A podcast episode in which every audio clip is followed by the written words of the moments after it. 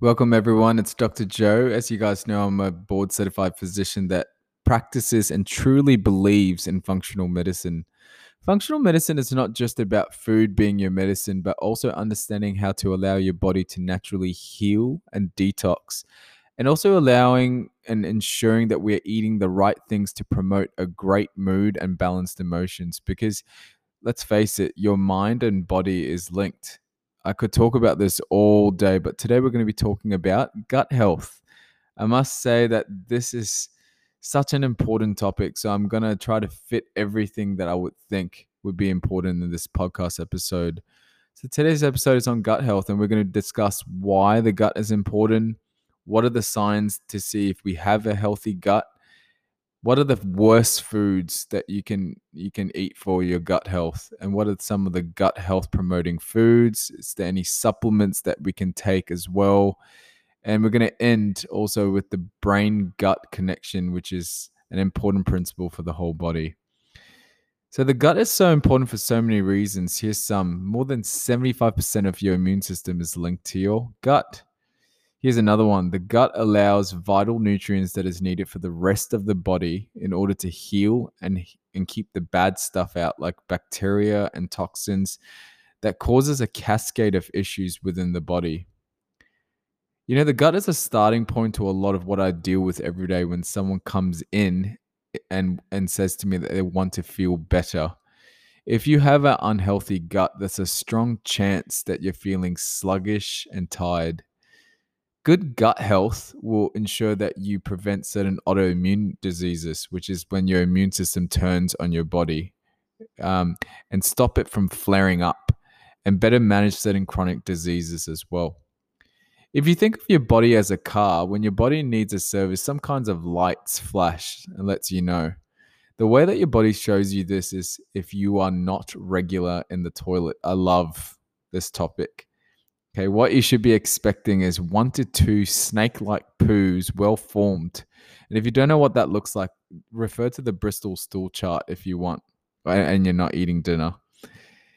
If you're not going as frequent, or if you're going too frequent, or if the consistency of your stools are too hard or too loose, this is a huge sign that your body lights are flashing and saying that your gut health needs a service. The other indicators are abdominal bloating, cramps, flatulence, meaning that you fart a lot, or if you feel generally lethargic or brain fogged. These are all signs that your gut health may need a tune-up. A misconception is that you must have gut symptoms to have an unhealthy gut, and this is false. Sometimes you may not have an unhealthy gut and not have one symptom. So I'll talk more about this later in the podcast when we talk about the leaky gut syndrome and how you could have this and not know it. The most important thing is that everyone should be doing something every day to improve the health of your gut. Okay, the worst foods for your gut is such an important discussion. I posted earlier on Instagram today that everyone is unique and different. Biovariability means that each of our genetics will have different lifestyle triggers, diets best suited, intolerances, and pro-inflammatory triggering food groups. This means that everyone's makeup is not the same. I say this all the time. What may trigger inflammation in me may be different for you. However, we know that there's 4 big food groups that can be a good start when trying to eliminate inflammation and heal your gut, okay? The 4 are, number 1, gluten, in particular grains. Whilst not all grains should be classed as the same, gluten is a huge big one. Number 2, dairy. If you want to get specific, yes, there's been lots of discussions around A1 beta casein versus A2 beta casein, and yes, there was less gastrointestinal upsets from the A2. However, when healing your gut, in my approach clinically, I would recommend avoiding dairy to start off with. Number 3, man-made omega-6 oils, things like canola oil, seed oils, soybean oils. Yes, there's natural omega-6 fats that God created, like nuts and seeds, that are good for you. But the ones that to avoid are these oils. Number 4, refined sugars. which is a no-brainer, okay, which is found in processed foods, foods in the confectionery aisle of our supermarket, and bakery items. If I had to add another one, it would be preservatives. And really, I would really think of doing this if I had a clinical case where someone was eating fairly clean and was doing this all already and still felt quite bad. And in that particular case, I would look at the organic side of things too. So what I do clinically is I recommend that my patients for 6 to 8 weeks eliminate these food groups and see how they feel, which is what the elimination diet is called. After this period, if they're healing well, progressing well, we would reintroduce these items slowly one by one. And if they react again to a certain food group, that was the food group to omit. I think it's harmful to say that everyone should eliminate a certain food group like gluten from their diet. For instance, I react fine to gluten, but some of my patients do terribly in gluten. So how do we heal our gut? What are the foods that we can consume to repair our gut microbiome and allow it to function well? There are many foods, and again, I'll say each of us have different epigenetics, genetics, and are exposed to different environmental stresses.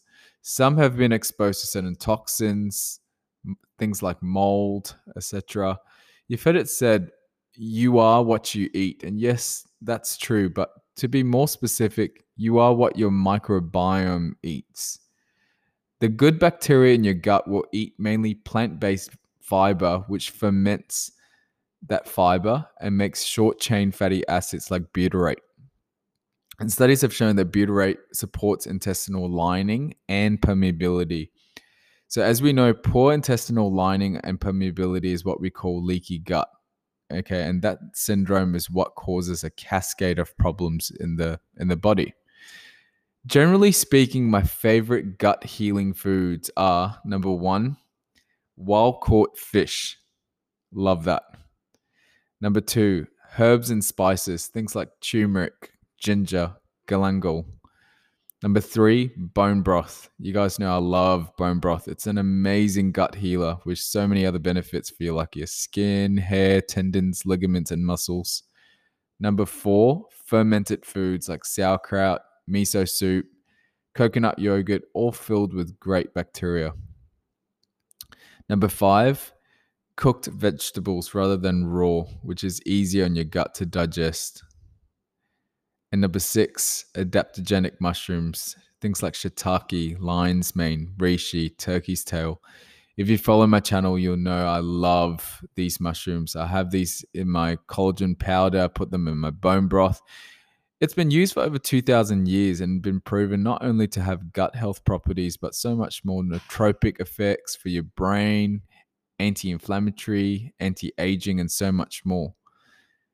Look, there's so many other foods that we can talk about, but let's talk about the brain-gut connection. So the gut and the brain are actually formed from the same fetal tissue. As the baby matures and as we grow older, the two are ubiquitous as we move through life. Now, the reason why the gut is called the second brain is because there are millions of neurons in the gut, which are nerve conductors.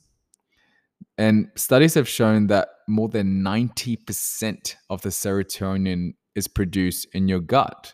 Serotonin is the happy hormone. That's why when you stress, the first place you will manifest symptoms is your gut. Western medicine likes to separate the mind and the body. However, the two are connected intricately. I get asked, how much do I believe that a poor gut affects our mind and our emotions? I answer it commonly like this. External stresses affect our physiology, but your physiology affects your biochemistry and your neurotransmitter that are all involved in your mood and emotions. So the two are interconnected. This means that your poor gut affects your emotions and poor emotions affect your gut and our bodies. There is a bidirectional communication between your brain and your gut with the vagus nerve and the enteric nervous system. Understanding how connected our brain and our gut is the start to improving our health, emotions, mood, and general well-being. Do you know our brain is actually made up of around 60% fat, and a lot of that healthy fat is called phospholipids. If you're more concerned about lethargy, concentration, memory issues, even hormonal issues, taking a supplement like phosphatidylcholine could be very beneficial. Phosphatidylcholine is a precursor to acetylcholine, which is an important neurotransmitter that you need for good memory, concentration, and overall cognitive function. All our cells in our bodies are made up of this fat layer. And when you take this supplement, it will ensure that you have good cellular renewal. I'm not sponsored by any pharma companies to tell you guys this, okay? I know it sounds very technical, but if you think about what is on our cell walls, there's receptors. And these receptors detect hormones from our brain. When talking about our hormones, a lot of regulation goes on a cellular membrane level. Okay, your brain talks to the endocrine system all the time. And what's involved? Your thyroid hormone, your estrogen, your testosterone, cortisol. I could keep going. It's all on a cellular membrane level, which is made up of healthy fats. So even if you're not eating all the right stuff, and all the right, correct, healthy fats, taking a supplement like phosphatidylcholine could be part of the equation to healing and progressing in the correct direction. Look, I'll talk more about this in more depth in another episode, but the gut is so important. It can improve your brain function, hormones, your immune system. It really can reduce disease or manage disease within the body. I hope you get lots out of this discussion. If you did, hit subscribe, follow me on my channel if you don't already, on the Dr. Joe's channel. Till next episode, it's Dr. Joe here, bringing knowledge to light.